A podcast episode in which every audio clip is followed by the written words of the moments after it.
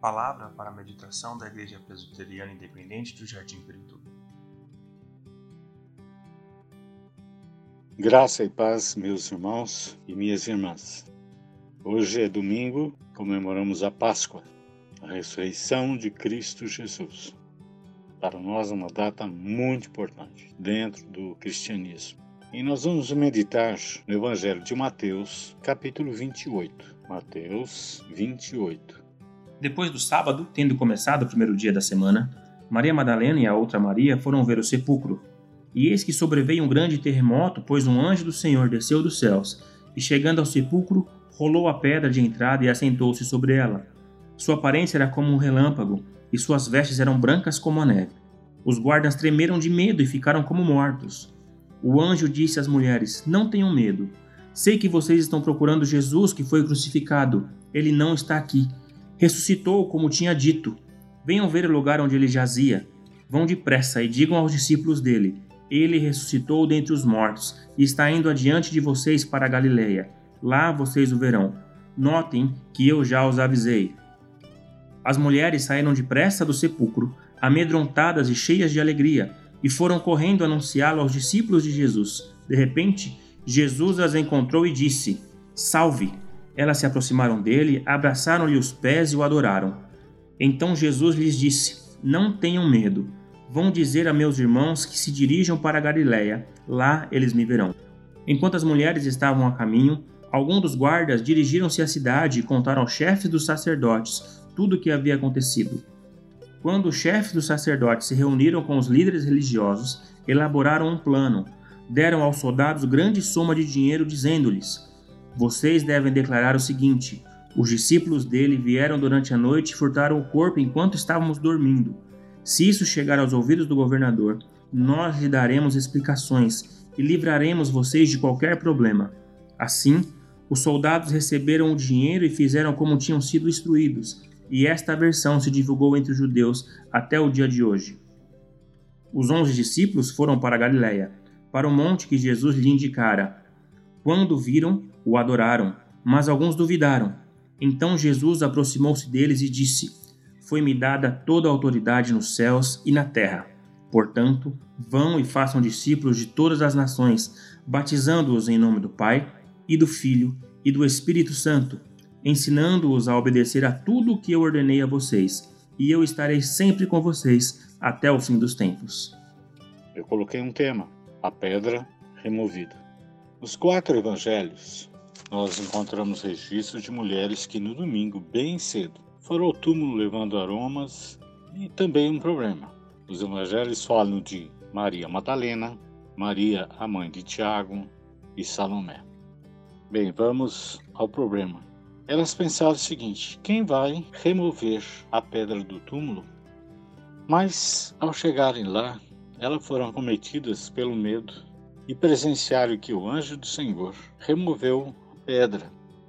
Nos outros evangelhos, o fato ocorre de forma similar.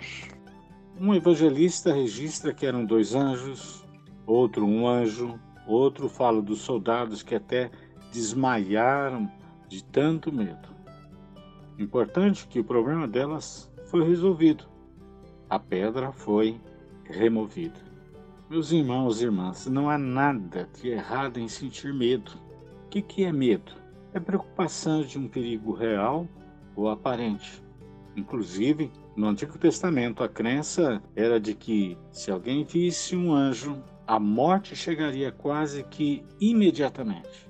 Hoje, a gente nota que uma pandemia, um vírus trouxe esse medo que abraçou o mundo todo. E eu faço uma pergunta: você está com medo? Eu creio que qualquer pessoa sensata diria sim. E esse medo ela ataca em várias frentes: do contágio, da economia, do distanciamento e, finalmente, da morte. Então eu queria agora entrar no detalhe de uma pedra que precisa ser removida. Essa pedra se chama medo. No Salmo 34, versículo 7, diz: O anjo do Senhor acampa-se ao redor dos que o temem e os livra. Salmo 91, 7. Caiam mil ao teu lado e dez mil à tua direita, tu não serás atingido. Como crentes em Cristo Jesus, nós cremos no que a Bíblia fala, que a nossa vida está nas mãos de Deus. Quero realçar isso. A minha vida, a sua vida, a vida da sua família está nas mãos de Deus. Não poderia estar no lugar mais adequado de proteção do que nas mãos de Deus. É claro que nós vamos fazer a nossa parte. Qual que é a nossa parte? Cumprir o isolamento, higienização e assim por diante. Mas lembremos sempre que o descanso está à sombra do impotente. E mesmo cumprindo todo o protocolo para evitar o contágio, acima de tudo, não perder a confiança em Deus e não se deixar dominar pelo medo. Destaco ainda pessoas que na Bíblia sentiram medo. O medo é próprio do ser humano. Pedro sentiu medo, Elias, Paulo e tantos outros. Por quê? Porque, como seres humanos, não somos diferentes uns dos outros, mas enfrentamos esse sentimento lendo a bula do remédio. E qual que é o remédio? Para nós crentes, é a Bíblia, a Escritura Sagrada. Isso também está na Bíblia a respeito de higienização. Deus, costumamos falar que é o médico dos médicos. E sem sombra de erro, podemos dizer que ele é o médico sanitarista. Pois bem, a segunda pedra que nós precisamos remover é a pedra da incredulidade. Isso mesmo, pedra da incredulidade. Por quê? No texto a gente nota que as mulheres foram ao túmulo, mas para levar o aroma estavam ainda incrédulas em relação à ressurreição de Cristo. Mas após ouvir o recado do anjo que seria inútil procurar Jesus entre os mortos, o próprio anjo convida para que elas entrassem no túmulo e ver apenas os lençóis. E o anjo diz para ela: Vocês estão procurando alguém que não está mais morto, mas que vive. Passado algum tempo, aquelas mulheres, agora não mais o anjo, mas o próprio Jesus, ao encontro delas, dizendo para não sentirem medo e avisar seus discípulos que ele havia ressuscitado e que o encontraria todos eles na Galileia. Não só as mulheres, mas os discípulos não acreditaram no princípio.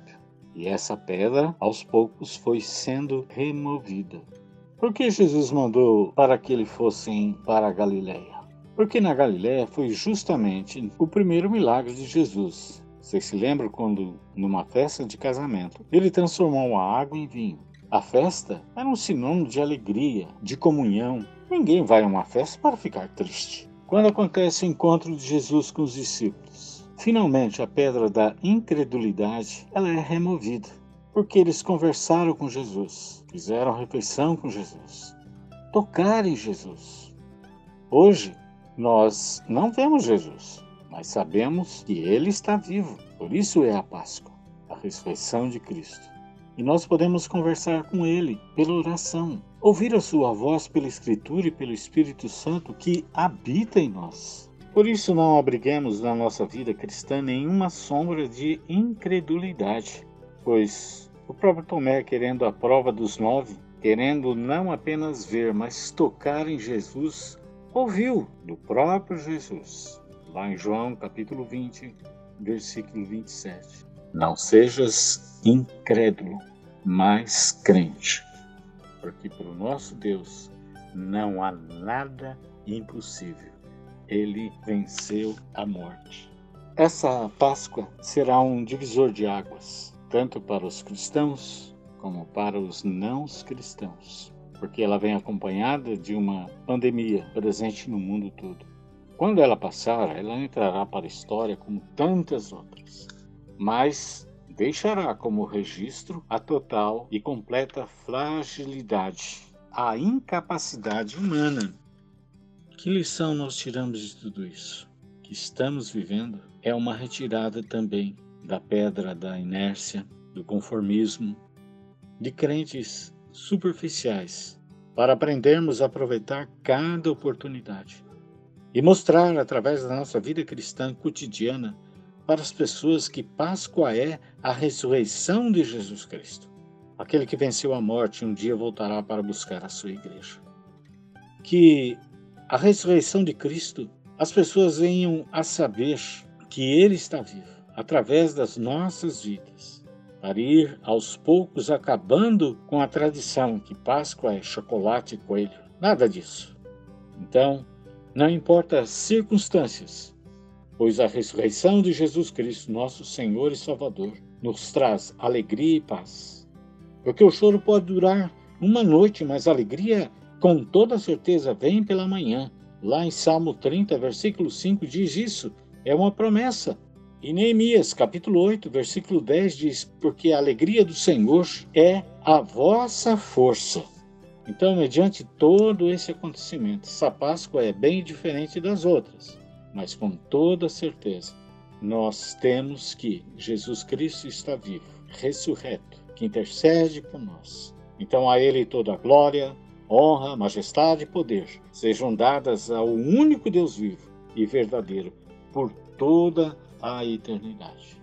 Que Deus abençoe os irmãos, que fortaleça, que continue, que por mais um, breve tempo nós estaremos juntos. E com certeza nós seremos diferentes. Já estamos sendo diferentes, porque Deus está trabalhando na nossa vida. Que hoje a gente não pode nem sair, evangelizar, ter contato com as outras pessoas. Então que Deus comece em nós essa grande obra. Como diz lá no finalzinho do capítulo, não ir só para Galiléia, mas em todos os lugares, ensinando e fazendo discípulos, porque Jesus Cristo está vivo, é o Senhor da história e nos guarda. Que Deus abençoe cada um de vocês e, juntamente com vocês, toda a sua família. Amém.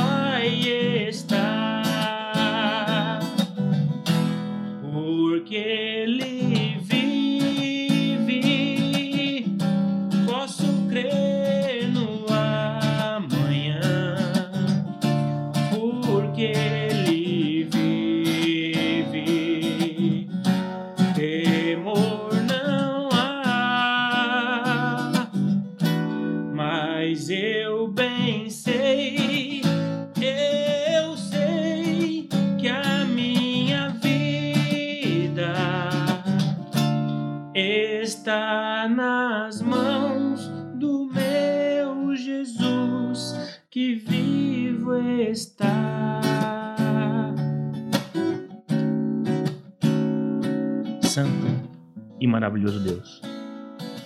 Nesse momento, Pai, nós queremos mais uma vez agradecer, Senhor, pelo teu sacrifício na cruz. Agradecer, Pai, pelo teu amor às nossas vidas, mesmo sem merecer. Agradecer, Senhor, porque o Senhor mandou neste mundo seu único filho, Jesus Cristo, que veio como homem, sendo ele o próprio Deus, para morrer pelos nossos pecados. Ele veio aqui, padeceu conosco, sofreu, foi cuspido e humilhado, morreu naquela cruz, por amor a mim, por amor à sua igreja, por amor à humanidade. Então, Deus, muito obrigado, Senhor, mais uma vez. E que nesse dia, Pai, a qual nós relembramos, Senhor, o teu sacrifício na cruz, mas acima de tudo, a sua ressurreição ao terceiro dia, nós possamos, Senhor, ter em nossos corações a certeza que o nosso Deus vive e que ele reina e um dia voltará para buscar a tua igreja. Então, Pai, encha os nossos corações com este amor. Enche, Senhor, os nossos corações com essa certeza que Jesus Cristo vive e reina para todo sempre. que Ele é o mestre dos mestres, o início e o fim, o alfa e o ômega, e que Ele voltará para buscar a sua noiva. Deus, em nome de Jesus, nós, como igreja, Pai, queremos nos colocar diante de Ti com os nossos corações quebrantados, Senhor. E que o Senhor possa olhar para a sua igreja com um olhar de misericórdia nesses dias. Padecemos, Pai, e sofremos por momentos difíceis, Pai. A igreja tem passado por algumas situações que fogem ao nosso entendimento. Mas coloca, Pai, em nossos corações e em nossas mentes a certeza que o Senhor está no controle. A certeza, Pai, que tudo vem de Ti e tudo é para Ti. Nós somos limitados, Senhor, de entender de forma racional os Seus preceitos. Mas coloca, Pai, em nossos corações a certeza e a convicção que o Senhor está no, no controle. Mesmo, Pai, diante dessa situação, mesmo, Pai, diante dessa tempestade, nós possamos de alguma forma propagar o Seu Evangelho. Nós possamos, Pai, de alguma forma falar de Cristo. Que as nossas vidas, principalmente neste momento, possam ser testemunho vivo de Cristo e do Evangelho. Pai, fica conosco. Abençoe, Senhor, a tua igreja. Nos abençoe, Pai, como servos. Nos mantenha forte, Pai, firmes na fé. Que nós possamos nos ajudar em oração. Nos ajudar também, principalmente, em atitudes, Senhor. E que, em nome de Jesus, no momento oportuno, quando o momento chegar, nós possamos nos reunir mais uma vez para adorá-lo e santificá-lo, porque o Senhor merece toda a glória, toda a honra e todo o poder.